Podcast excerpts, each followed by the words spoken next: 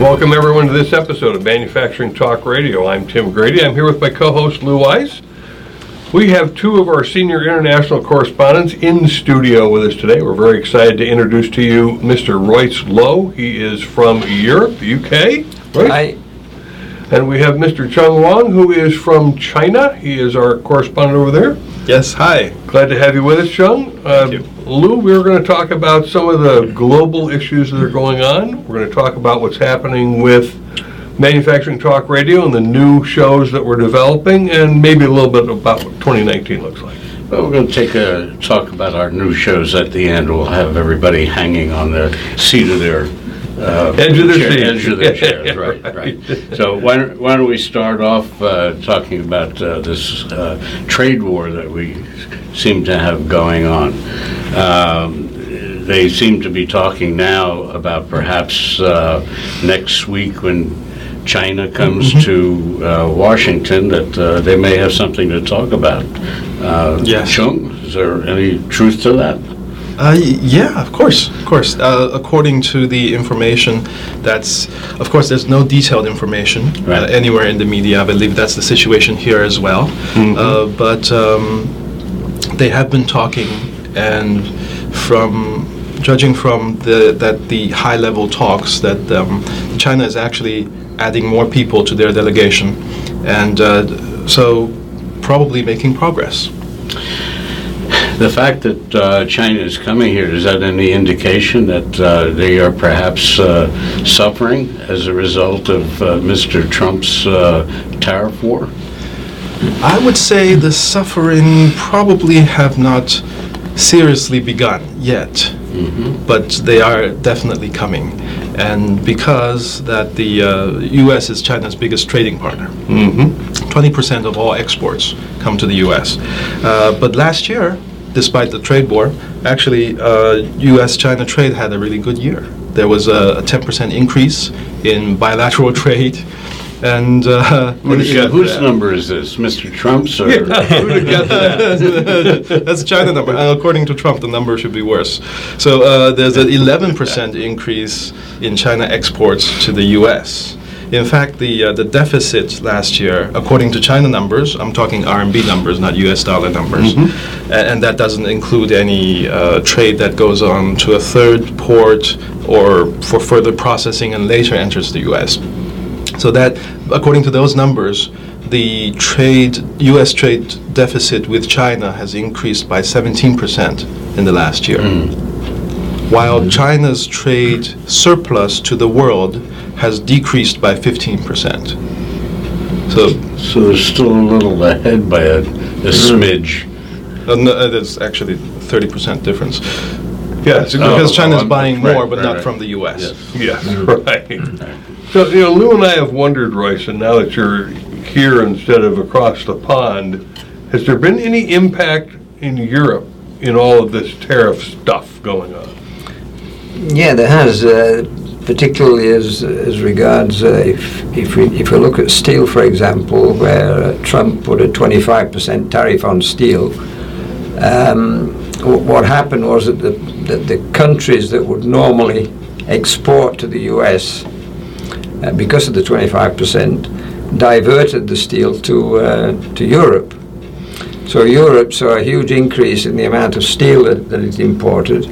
Uh, the prices went down because there was a glut of steel, and uh, they're not terribly, terribly happy about this. Um, and uh, in fact, uh, the actual imports, the, the actual exports from uh, from these thir- these other countries uh, w- went up uh, to, to, to the US, went up like n- not to the US, but to Europe, went up like crazy. And so that that's that's caused a little bit of havoc in Europe. Um, the uh, that's that's steel. Um, as far as, as far as the autom- the automotive end of it goes, uh, the um, the uh, threat from Trump was to put uh, 25% on um, on the automobiles from uh, from Europe. Uh, but uh, at the moment, uh, they sort of eased off and said that negotiations are going on, and uh, we don't really know. They're going to make some kind of decision in mid-February. as Okay. to whether or not they're going to put uh, uh, an extra tariff on uh, on automobiles, which which doesn't really make sense that they would that they would put certainly wouldn't put 25% on. Apparently, if they do put this kind of tariff on automobiles, it's going to increase the uh, the cost of, of an automobile by about six thousand dollars. Yeah, they uh, which is which is bad for uh, certainly bad for the consumer. Yeah, they won't sell a lot of those, so. Uh, exactly. Well, frankly, the whole thing is stupid. You know, the tariff wars never, never proved to be of any Right, great value. Uh, Trump is talking about uh, March 1, putting another 15% on top of the existing Chinese steel tariffs. And uh, the only thing that did really was, in the U.S. steel industry, they raised their prices by 35, 40%. Yeah. And Yeah. uh, so now we have a bit of a glut. So now the steel price, U.S. steel prices now are going down. Yeah. So Right. uh, it's it's a whole crazy uh, mess, Mm-hmm. uh, unnecessary, and uh, uh, frankly, I don't think it's going to accomplish anything. Well, yeah, the long apparently, apparently the steel price in the U.S. since uh, since it was at its peak in uh, June, July uh, last year has dropped by about two hundred dollars per metric ton.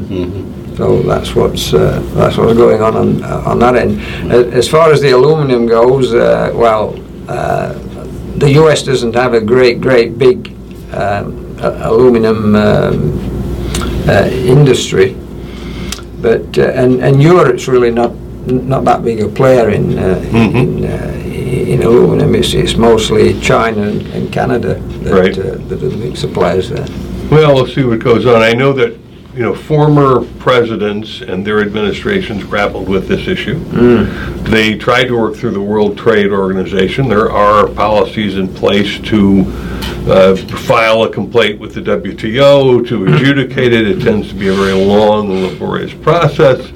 It was not going to resolve. Hmm. Trump got tired of it. He hmm. completely nixed going that direction, violating all of those agreements that are in place went with the tariff issue. He's trying to open up China markets to more U.S. goods going over there, mm-hmm. but, you know, we talked with a couple of our other senior correspondents about that issue. You know, can you really balance, balance of trade? And the answer is no, because our economy is so big. It's, mm-hmm. you know, it's the largest in the world. So if we could balance with China, Yeah. then their economy is probably a $20 trillion a year economy also. So that may not happen for a decade or so. Well, speaking about uh, balancing, uh, balance of payments and all of that, uh, Ex-Im Bank is still uh, swinging out in the, uh, out in the wind. Uh, There now is uh, beginning to be some heavy pressure to uh, approve a, um, a group of uh, individuals to come in so that they can have their quorum. Right? Uh, The Ex-Im Bank, over the last eight years, has produced 1.5 million jobs in the United States. That's probably more jobs than Mr. Trump introduced into this country. Uh, And it's, uh, it's hurting our, our country that we don't have the Ex-Im Bank. And uh, it's something like uh, eight, eight million eight million dollars a year they're losing as a result of Ex-Im Bank not being fully quorumed.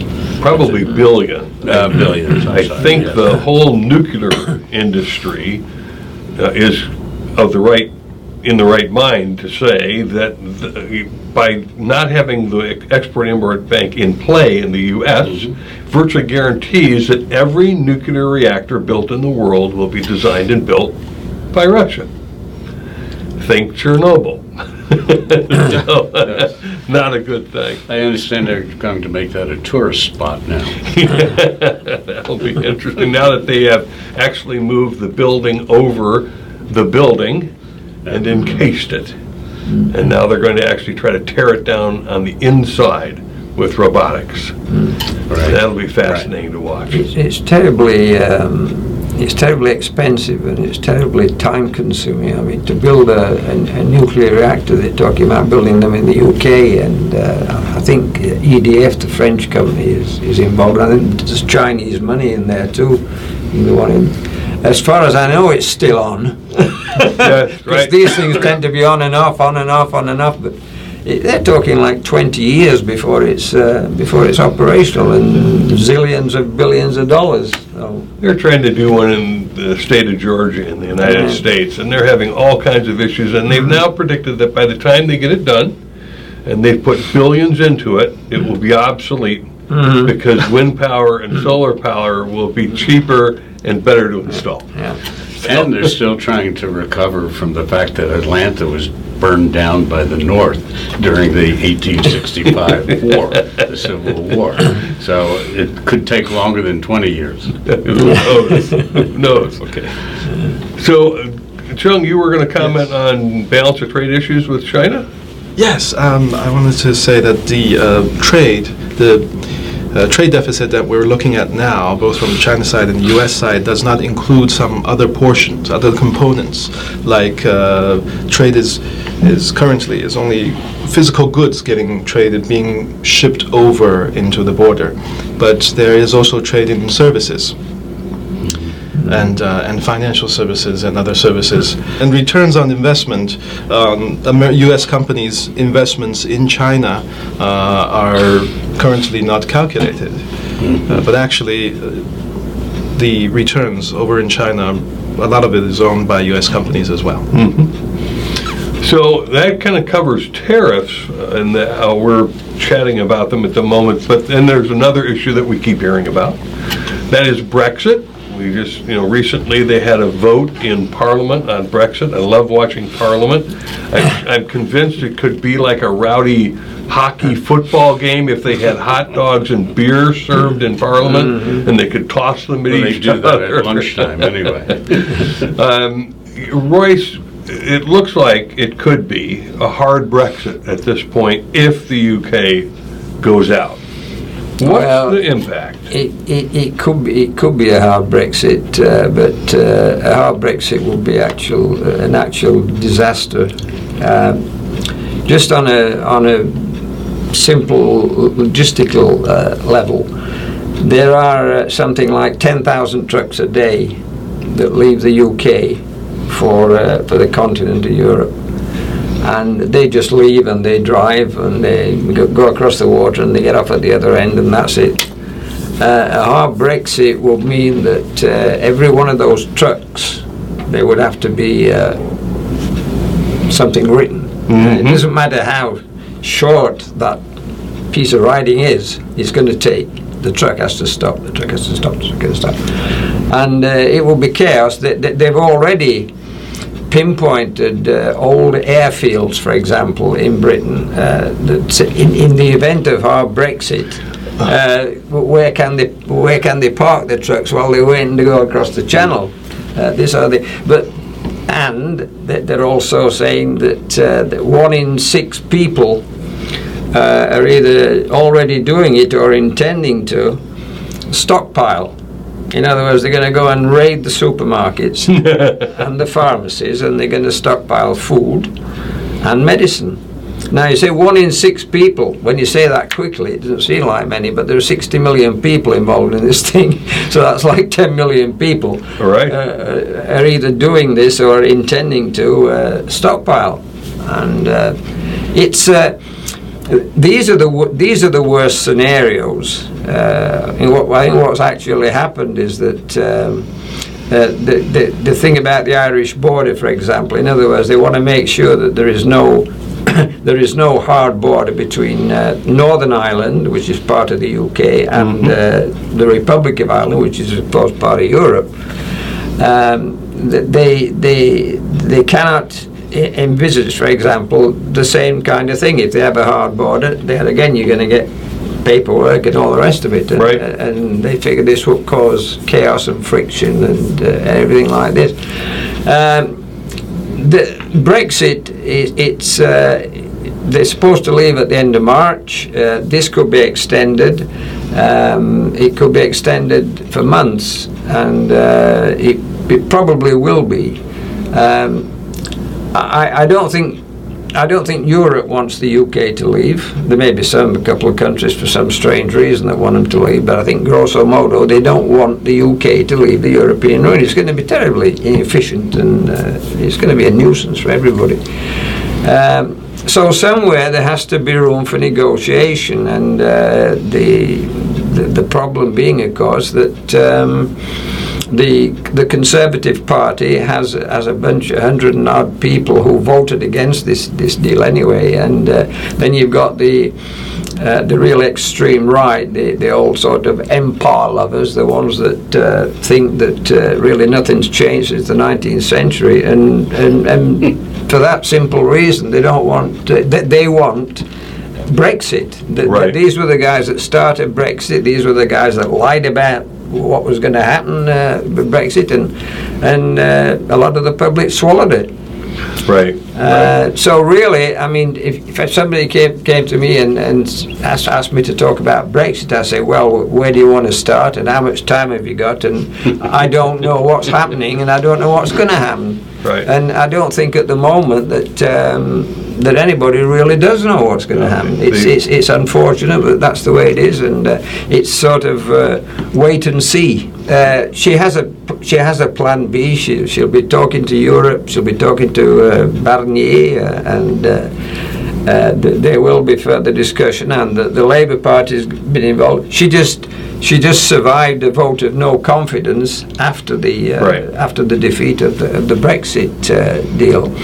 So it's uh, it's a question of watch this space, We'll see what you happens. know, and we'll see we'll we'll see what happens. Chung, uh, Mhm, does, yes. does China watch this at all with any interest? Does it have any impact on them, either Yes. by the UK or the EU? Absolutely, absolutely. Actually, uh, although China, China officially has been relatively quiet on the issue, but uh, Brexit actually affects China to a great deal because China is a, a trading partner to the world, exports probably the largest export trading partner in the world, and. Um, Britain is uh, is one of its closest uh, partners in the EU uh, in terms of um, investments, in terms of industrial back and forth, including that nuclear power plant. It's not only Chin- Chinese money is involved, but uh, I think Chinese money was involved as a as a uh, requirement for the Chinese Right. company to bid and to supply some components for that uh, potential nuclear power plant. And um, but also being that uh, UK is the a financial center of the world, the UK has already has an agreement with China to provide financial services to China in many sectors. So that was UK was really uh, an important factor in dealing with Europe, in getting into the doors of the European uh, market. Interesting. Lou, you know, you've watched this a bit. What's your take on Brexit? Well, um, I, I know many Brits, and the ones I know are, are clearly not in favor of it. Uh, they they were happy to be uh, uh, gone, or theoretically gone.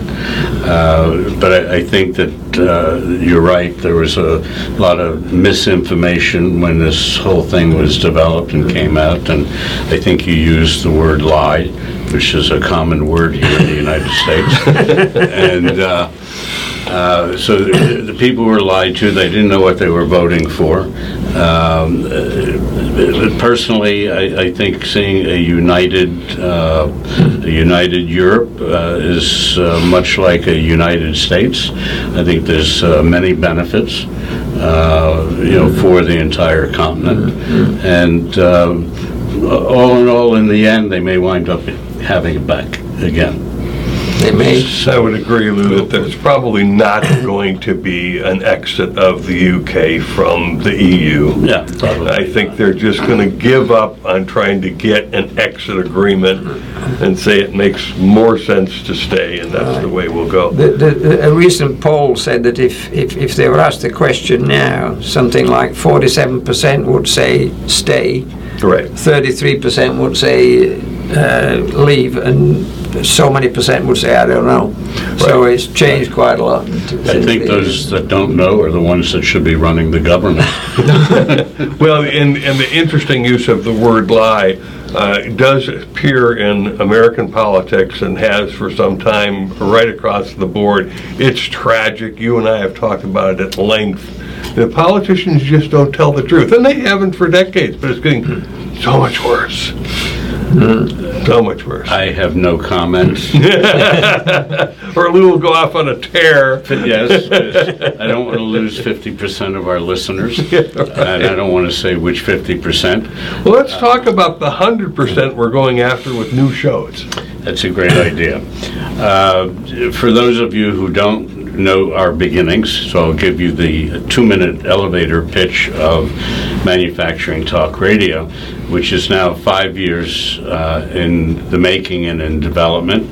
Um, And uh, we've had uh, just short of a million downloads of our uh, episodes, and uh, we're now expanding. We have uh, women in manufacturing, that's women and A-N-D manufacturing.com. And last week, we just started our third podcast, uh, Manufacturing Matters, with uh, Cliff Waldman. Uh, I don't have his whole title at the tip of my tongue, but he is uh, an economist. And um, in spite of the fact that he's an economist, he's very good. and he really knows his stuff. Um, and we've got actually uh, eight or nine other shows in development. And uh, we're going to be launching these shows uh, over the next uh, two months. And uh, it's all about manufacturing, women, men, kids, education, everything having to do with manufacturing. We were told uh, when we first started doing this five years ago that only 12% of our economy was manufacturing. Well, that's not really true. It's somewhere around 30, 33%, percent considering the upstream and downstream of where manufacturing fits in uh, many other business sectors. So it's a significant uh, portion of our economy, and uh, Tim and I are having uh, fun, and we're getting other people involved with it, a- and countries, China, England. Um, I broadcasted from uh, Brazil when I went Yes. on the road. So we're, we're making a name for ourselves to get the word out to manufacturing people, get them information that they not, might, might not ordinarily get. So that's, uh, that's the fun part of what we're doing. We're certainly expanding, Lou. We encourage everyone to go to mfgtalkradio.com. That's where you will see Manufacturing Talk Radio. You'll see the Cliff Waldman Show, Where's Willie, with Willie Miller will be on that channel. Women in Manufacturing will have the Wham show that it has now. There'll be a couple of other new shows coming onto that channel, all under the umbrella of MBC. So we hope that you'll come and visit us often. We post up news, we put up podcasts, lots of information for the manufacturing industry. Lou, it's been a lot of fun, a lot of great I- info. I just want to bring up one point, and I know that we don't like talking politics, and we don't like talking religion, sex, and money. But we've been self-funding this show now for five years. We are putting out a media kit, we are accepting uh, uh, donations, with donations. We are putting out the media kit uh, for advertisers who could uh, advertise on shows, they can advertise on our metals and manufacturing Manufacturing outlook e-zine, which comes out every month. Uh, So we've got a lot of product to offer a manufacturer to advertise to other manufacturing groups. And uh, we take checks and credit cards, and uh, you're welcome to join us. Yes, it's a very targeted tight industry, so we put out very targeted tight products. Again, thanks for listening today. We appreciate you joining us on Manufacturing Talk Radio, and you will see more videos in the very near future. Thanks again for being with us today.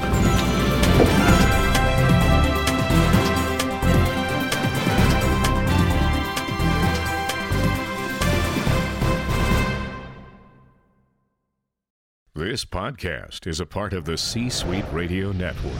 For more top business podcasts, visit c-suiteradio.com.